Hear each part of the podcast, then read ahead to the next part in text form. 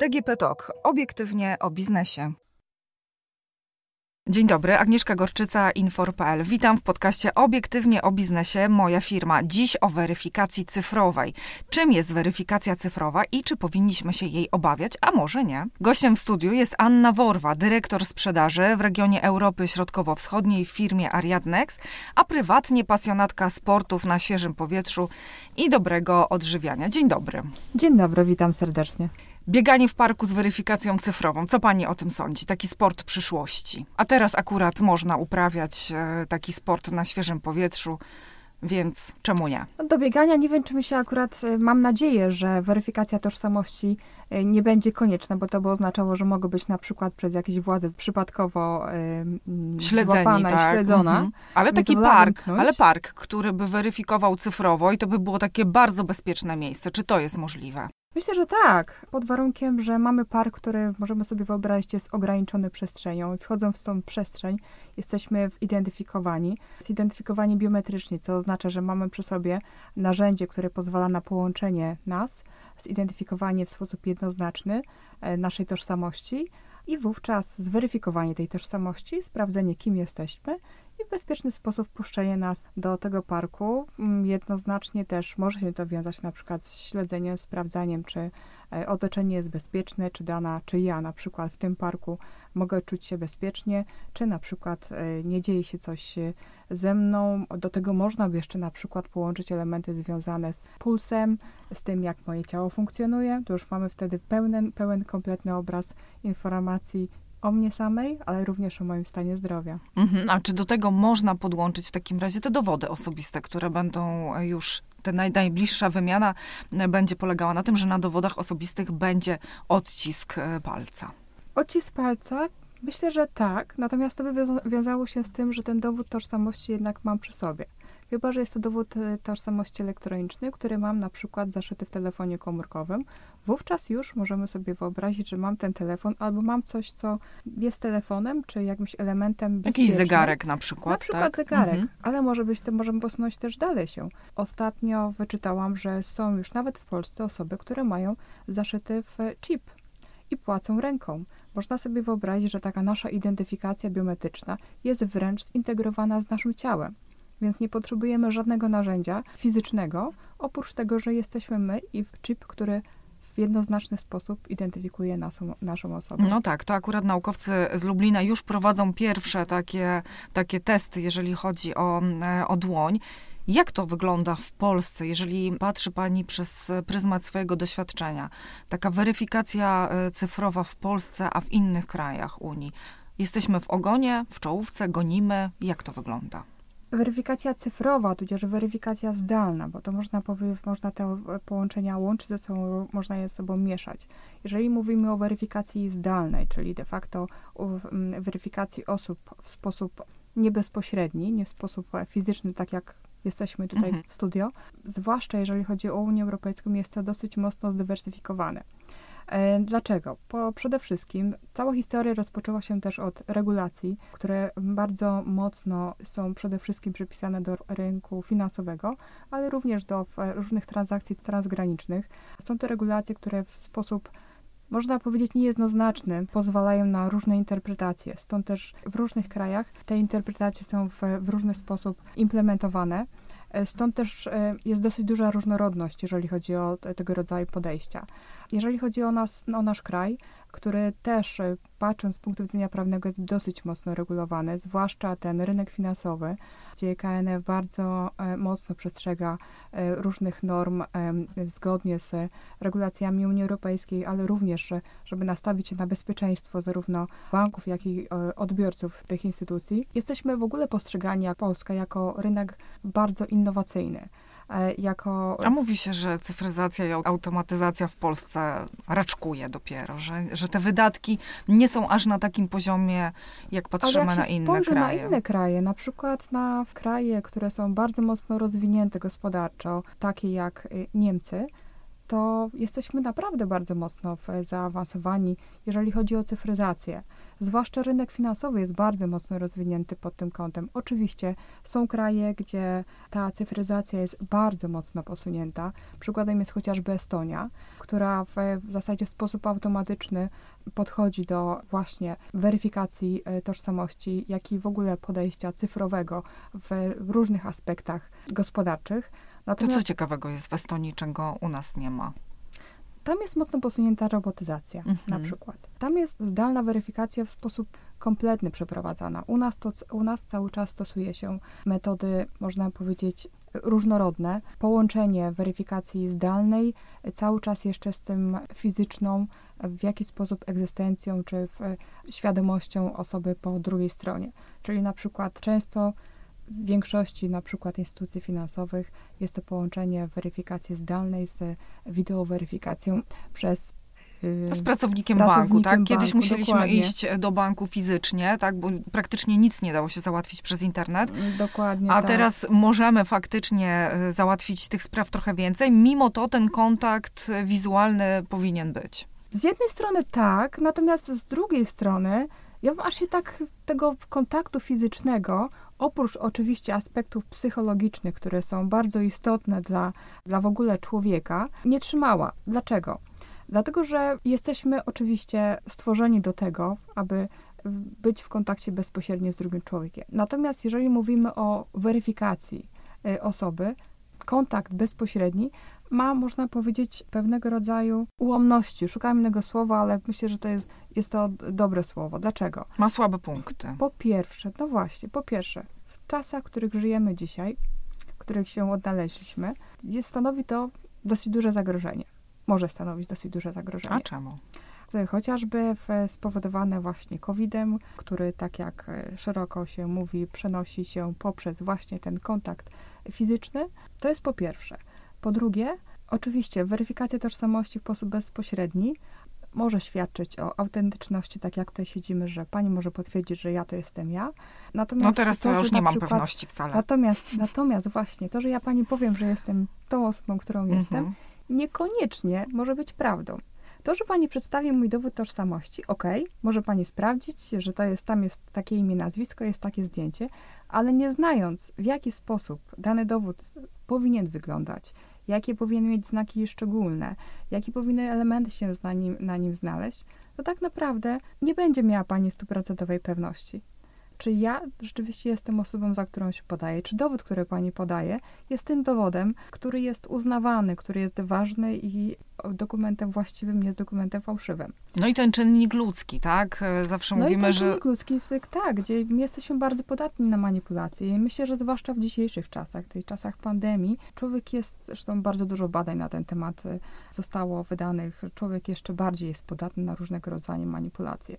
Więc e, wydaje się, że ten proces cyfryzacji, który chcąc, nie chcąc, bardzo mocno postępuje w dzisiejszych czasach, przynosi bardzo dużo korzyści i myślę, że ten element zostanie z nami. Dlatego, dlaczego? Dlatego, że jeżeli mówimy o cyfrowym podejściu i tym zdalnym podejściu, zwłaszcza w tych e, procesach automatycznych, gdzie mamy zaangażowaną sztuczną inteligencję, uczenie maszynowe, różne mechanizmy, które pozwalają na to, aby zweryfikować daną tożsamość wielowymiarowo, można powiedzieć, tak? Nie tylko przez osobę fizyczną, nie tylko przez przedstawienie dokumentu, ale sprawdzenie tych dokumentów, sprawdzenie różnych kontroli krzyżowych, sprawdzenie różnych elementów biometrycznych, które mamy, czy, w, czy owal twarzy, czy poszczególne elementy mimiki twarzy, skrzyżowanie tego z, ze zdjęciem na dokumencie, tudzież również inne elementy, które mogą być wprowadzone, czyli na przykład biometria głosowa, która też jest e, wprowadzana. Kolejnym elementem na przykład dokumenty elektroniczne, które mają w sobie też e, zaszytą elektronikę, która pozwala też odczytać dane, które są bardzo bezpieczne. To są elementy, które pozwalają w sposób, można powiedzieć, bardziej szczegółowy też i chyba bardziej dokładny sprawdzić, zweryfikować daną tożsamość. Wspomniałam o tym e, czynniku ludzkim nie bez powodu, dlatego że mówi się, że czynnik ludzki to bardzo często może być błąd, tak? Przynajmniej Dokładnie. ryzyko błędu. Mm, myśli Pani, że jeżeli do tego procesu weryfikacji cyfrowej jest e, wprowadzony robot, jest to w pełni zautomatyzowane, to znaczy, że to już jest bezpieczne? Chyba bym się nie ośmieliła powiedzieć, że jest to w 100% bezpieczne. Dlaczego? Dlatego, że roboty mają zaszytą w sztuczną inteligencję. Ta sztuczna inteligencja jest karmiona też przez człowieka. To wszystko zależy też od algorytmów, zależy od, od ilości danych, od tego, w jaki sposób ta sztuczna inteligencja będzie karmiona, aby w sposób, w sposób rzetelny móc ocenić daną tożsamość, daną sytuację, jakikolwiek aspekt tutaj e, weźmiemy pod uwagę. Natomiast na pewno można powiedzieć, że jeżeli porównujemy człowieka i porównujemy powiedzmy maszynę, czy ten element, który tej sztucznej inteligencji, tudzież uczenia maszynowego, bo to cały czas można rozróżnić w zależności od rozwiązań, to na pewno y, maszyna jest, bazuje na danych. Człowiek bazuje na, y, po części na danych, ale w dużej mierze bazuje na emocjach i to, co te emocje ze sobą niosą. Niekoniecznie te emocje są związane z stanem faktycznym. Mówi się, że tak naprawdę obiektywne dane są wtedy, kiedy nie ma człowieka. I jest to prawdą. Czyli nie ma zagrożenia, że roboty tutaj przejmą całkowicie kontrolę Na nad tym wszystkim. Na pewno nie, nie, nie ma takiego zagrożenia. Myślę, że jeszcze długo, długo nie ma takiej e, możliwości, żeby człowiek został pozbawiony kompletnie jakichkolwiek praw i żeby zostało to przejęte przez, e, przez maszyny. Myślę, że ten świat jest daleko, daleko, daleko za nami. Mhm. Oczywiście to wszystko od człowieka zależy. Pani Anno, w takim razie jak wdrożyć taką weryfikację w firmie? Wspomniała Pani, że sektor finansowy mm, świetnie się w tym wszystkim odnajduje, a sektory na przykład usługowe, przedsiębiorstwa, które myślałyby o takiej weryfikacji, do czego mogą ją zastosować i jak wykonać ten pierwszy krok? Przede wszystkim, e, jeżeli mówimy o e, weryfikacji zdalnej, jest to dosyć szerokie pojęcie. I przede wszystkim nie, zdalna tożsamość nie jest odpowiednia dla wszystkich okoliczności. To znaczy? To znaczy. Właśnie. To znaczy, właśnie. Należy sobie przede wszystkim odpowiedzieć na parę pytań. Pierwsze pytanie, czy jest to czynnik weryfikacji jest istotny dla nas z punktu widzenia biznesowego? Czy jest to istotne, żeby daną osobę zweryfikować? Po drugie, jakie elementy są dla nas ważne do tego, aby uzyskać tą informację satysfakcjonującą, zwrotną dla nas. Po trzecie, czynnik finansowy, czyli jakie są konsekwencje fałszywej tożsamości, na ile są one dla nas istotne. No i oczywiście aspekt związany również z bezpieczeństwem informacji, w jaki sposób, jakie informacje chcemy, żeby były przetwarzane. Oczywiście jest to powiązane w, też z rozwiązaniem, gdzie te, gdzie te informacje mają być przetwarzane. I myślę, że są to najistotniejsze aspekty. Dlaczego o tym mówię? Dlatego, że oczywiście zdalna weryfikacja to nie tylko rynek finansowy. Tak naprawdę jest to każda gałąź przemysłu, e, jest to, jest to tak naprawdę, zastosowanie może być wszędzie, tam, gdzie potrzebna jest weryfikacja osoby, z którą prowadzimy czy relacje biznesowe, czy z którą chcemy nawiązać relacje biznesowe. Czyli jeżeli chcemy wiedzieć, kim jest wnioskodawca, czy kim jest ta osoba, z którą rozmawiamy i chcemy ją zweryfikować, tam tego rodzaju rozwiązania do zdalnej weryfikacji mają zastosowanie. Czyli. Jakie to mogą być rozwiązania w przypadku firm? Jakie to mogą być rozwiązania? Rozwiązań jest bardzo dużo w zależności od właśnie tych uwarunkowań biznesowych. I na przykład jednym z ciekawych może być ekonomia współdzielona. Czyli mówimy na przykład car sharing gdzie samochód chcemy wynająć tu i teraz. Żeby wynająć tu i teraz, jeszcze w tym świecie przed tym szybkim przejściem do cyfryzacji, przed można powiedzieć pandemią, mhm. no to idziemy do punktu, składamy dokumenty, przekazujemy, ktoś na przykład jeszcze, nie daj Boże, skanuje sobie nasz dokument. A zdarzało się, zdarzało O, ja się. sama pamiętam, że przecież jak wynaj wynajmowałam narty, no to co, poproszono mnie mój do dokument tożsamości, zeskanowano go sobie. Ja nie wiem, co się z tym później stało.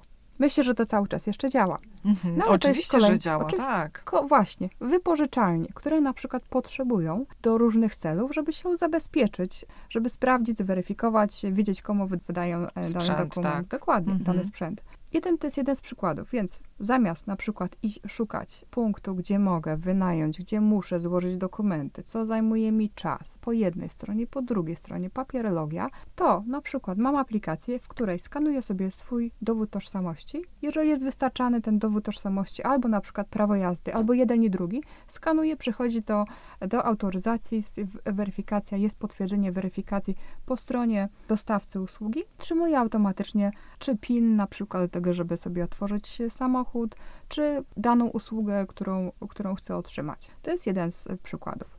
Drugi przykład też może być nietypowy, na przykład koleje. Znam klienta, koleje, to są to koleje państwowe, które wykorzystują zdalną weryfikację e, do tego, żeby po pierwsze usprawnić proces wydawania kart miesięcznych, żeby też e, wspomóc oczywiście marketingowo też funkcjonowanie swojej platformy. W jaki sposób to wygląda? Mianowicie osoba, jeżeli chce kupić bilet zwłaszcza to dotyczy biletów miesięcznych, rocznych, różnych e, biletów e, dla kolei, kolei państwowych. Skanuje swój dowód, dowód tożsamości. Jest on weryfikowany pod kątem poprawności, ale jest również weryfikowany pod kątem wieku, czyli sprawdzany jest wiek danej osoby i w, i w zależności od tego, od wieku, jest przyznawany abonament, co w znaczny sposób też usprawnia, wiadomo jak to też wygląda zakup biletów w kasie, w kolejce i tak dalej. A tak to mam aplikację, wchodzę, skanuję dowód, automatycznie dostaję też preferencje w zależności od tego, mhm. E, w jakim jestem wieku. To jest bardzo bezpieczne, ale co, co w takim razie dzieje się? Czy my mamy taką gwarancję w, w 100%, że wiemy, gdzie przesyłamy ten skan, czy to jest tak, że musimy pobrać sobie wcześniej jakąś e, aplikację, no w przypadku nawet tych biletów? Mhm. Tak, oczywiście. Jeżeli mówimy o aplikacji, no to jest ta, zwłaszcza jeżeli jesteśmy gdzieś w ruchu, to musimy pobrać aplikację e, danego dostawcy usług. Mhm. Czyli jeżeli mówimy o kolejach, na przykład koleje mają, w zależności też od kraju, mają e, swoje aplikacje, tą aplikację pobieramy i w tej aplikacji jest przeprowadzony proces, który nas prowadzi, właśnie też wracając do tego pytania dotyczącego wcześniej jeszcze, w jaki sposób wdrożyć w sposób, w sposób bezpieczny, no to też już od dostawcy zależy, w jaki sposób nas poprowadzi i, w, i pokaże nam wskazówki, do tego, żeby te wskazówki były czytelne dla nas, zrozumiałe, abyśmy wiedzieli, w jaki sposób przeprowadzić poprawną weryfikację. Po stronie dostawcy usług jest przekazanie nam informacji, w jaki sposób te e, dane nasze są przetwarzane i gdzie one są e, przechowywane. No to jak wygląda w takim razie bezpieczeństwo? Dlatego, że jeżeli mamy tych aplikacji sporo, tak, bo tutaj mhm. korzystamy, wypożyczamy narty, tu wypożyczamy kajaki, tu kupujemy bilet miesięczny na pociąg na przykład, czy, czy na dojazdy jakieś do pracy autobusem i tak dalej, to jak w takim razie wygląda sytuacja z oszustwami cyfrowymi? To jest bardzo szeroki temat. Oszustwa no jak to oszustwa? No tak, rozwijają się w Szybciej niż weryfikacja. Szybciej niż weryfikacja cyfrowa. Zdecydowanie. Ale pojawił się taki e, raport e, Price Waterhouse, który mówi o tym, że 47% firm na świecie doświadczyło takich oszustw internetowych w ostatnich 24 miesiącach. Praktycznie co druga. Tak. To jest wynik przerażający. To jest wynik przerażający i ten wynik e, wynika przede wszystkim z też, e, może szukam dobrego słowa, nie chodzi mi nie dojrzałość, ale bardziej... Znaczy tego, bym nawet powiedziała, że dojrzałość, tylko tej drugiej Dojrza strony. A, nie, nie, to tak, to na pewno, to na pewno. Ale te 24 miesiące to też są powiązane z tym, z tą sytuacją, w której się wszyscy znaleźliśmy. Co oznacza, że wiele firm nie było przygotowanych na cyfryzację nie było przygotowanych pod kątem bezpieczeństwa, pod kątem zabezpieczenia, odpo przedstawienia odpowiednich też e, platform swoim e, klientom, partnerom biznesowym, do tego, aby w sposób bezpieczny prowadzić komunikację zdalną. Istnieje, jestem przekonana, wiele serwisów, które nadal na przykład preferują przesyłanie wrażliwych informacji, typu na przykład skany dokumentów drogą mailową. Jest to najprostszy sposób do tego, aby przechwycić czyjeś dane. Przechwycenie danych jest bardzo proste. Jeżeli nie mamy żadnych elementów, które weryfikują, że dane dokumenty są przesłane przez tą właśnie osobę, że rzeczywiście za tym mailem kryje się Adam Kowalski przysłowiowy, bardzo łatwo jest wyłudzić jakąkolwiek pożyczkę, czy kupić sprzęt na kogoś innego, czy dokonać jakiejkolwiek. Pod czyimś nazwiskiem transakcji. transakcji. Mhm. Dokładnie tak. No dobrze, ale to firmy nie, nie, nie były gotowe. W tym momencie ta cyfryzacja u nas trochę przyspieszyła, no wymusił ją y, koronawirus. Czy uważa Pani, że ten poziom bezpieczeństwa podniósł się? Dlaczego pytam? Dlatego, że nadal spotykam się z tym, że w przypadku, kiedy składa się wniosek o pożyczkę gotówkową, tak na przykład, poproszone są osoby o to, żeby jednak wysłać e, skan dokumentów mailem. Proszę mi dać namiar na taką firmę. A to już poza nagraniem. To już poza nagraniem, ale faktycznie to dalej funkcjonuje, więc to nie jest tak, że teraz wszyscy już mamy świadomość, odcinamy grubą kreską to, co było przed wirusem, teraz już będzie bezpiecznie, inwestujemy w tą cyfryzację, y, weryfikację cyfrową i zapewniamy 100% bezpieczeństwa. Nie jest tak. To prawda. Bym się bardzo zdziwiła, gdyby tak było. Dlaczego? Dlatego, że po pierwsze, proces digitalizacji, cyfryzacji nie jest to proces, który się dzieje z dnia na dzień. Ale rozwiązania, można powiedzieć, że są gotowe. Kwestia dopasowania ich do konkretnych to firm, prawda, tak? Czy to branż, prawda. tak? Nie każda, to też zależy bardzo mocno od tak naprawdę podejścia danych firm, świadomości. Odpowiadając na pierwszy, pierwszy element pytania, wydaje mi się, jestem nawet przekonana, że poziom bezpieczeństwa wzrósł. Chociażby wzrósł przez świadomość, ponieważ wszyscy zostaliśmy, się, zostaliśmy przeniesieni do świata wirtualnego. Wobec tego świadomość sama w sobie, z, związana z zagrożeniem, którą jesteśmy patowani w, różnych, w różny sposób, zdecydowanie wzrosła. Wiemy już na co zwracać uwagę, Dokładnie. wiemy o co pytać. Dokładnie. Być może jeszcze nie jest to szeroko, szeroko rozwinięta świadomość, natomiast na, na pewno ona wzrosła. Myślę, że wiele firm też, nawet jeżeli wcześniej bardzo ignorowało, bo są firmy, zresztą to, co pani powiedziała, które ignorowały, ignorują nadal ten element bezpiecznej komunikacji. Jeżeli tego nie robią dzisiaj, będą jutro na straconej pozycji.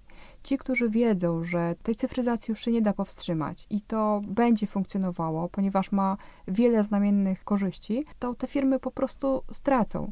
Klienci przestaną ufać, ponieważ ta świadomość mimo wszystko wzrasta. Pani Aniu, a proszę w takim razie na koniec jeszcze powiedzieć, ile to wszystko kosztuje? Bo my sobie tutaj bardzo przyjemnie rozmawiamy. Wyobrażamy sobie, jakby to wszystko mogło wyglądać, jeżeli taka weryfikacja byłaby mm, na każdym naszym etapie takiego zawodowego i prywatnego funkcjonowania mm, o bezpieczeństwie.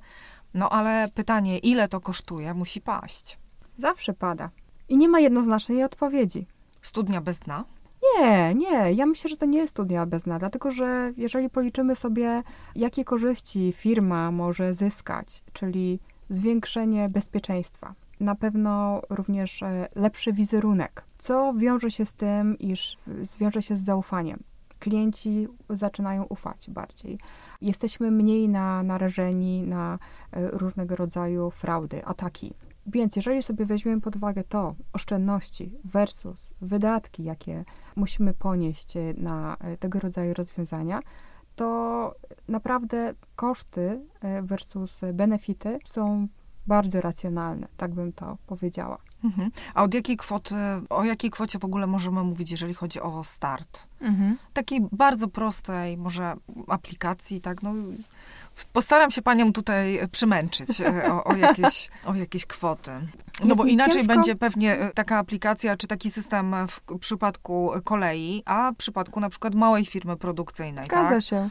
Jeszcze raz, myślę, że nie jestem w stanie w tym momencie mhm. też powiedzieć dokładnie, jaka kwota, o jakich pieniądzach, jakich pieniądzach mówimy. mówimy, dlatego że ta, to po pierwsze, zależy od wielkości firmy, ilości klientów, jakie e, dana firma posiada, Zależy od tego, czy dana firma jest już przygotowana na podróż w ten świat wirtualny, czyli czy ma już przygotowaną swoją stronę internetową, tudzież aplikację mobilną, dlatego że rozwiązania, które, które są stosowane i które też są stosowane w, w mojej firmie, są to rozwiązania zarówno, które mogą działać właśnie w wersji webowej, jak i również w, aplikacjach mobilnych. Więc jest, składa się na to wiele czynników.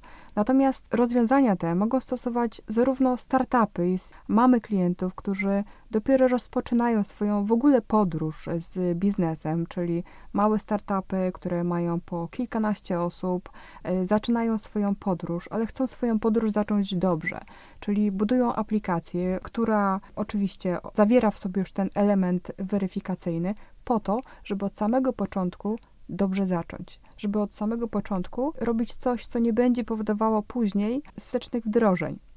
No i wiadomo, że później prościej jest ją rozwijać dokładnie. niż tworzyć po prostu na bieżąco. Do, dokładnie, tak? dokładnie tak. Więc mogę powiedzieć tak, że to rozwiązanie jest naprawdę dla każdej firmy. E, niezależnie od jej statusu, niezależnie od modelu biznesowego, tego na jakim też jest etapie biznesowym. Dziękuję serdecznie za rozmowę. Gościem podcastu Obiektywnie o biznesie Moja Firma była Anna Worwa, dyrektor sprzedaży w regionie Europy Środkowo-Wschodniej firmie Ariadnex. Dziękuję serdecznie. Dziękuję również. Do usłyszenia.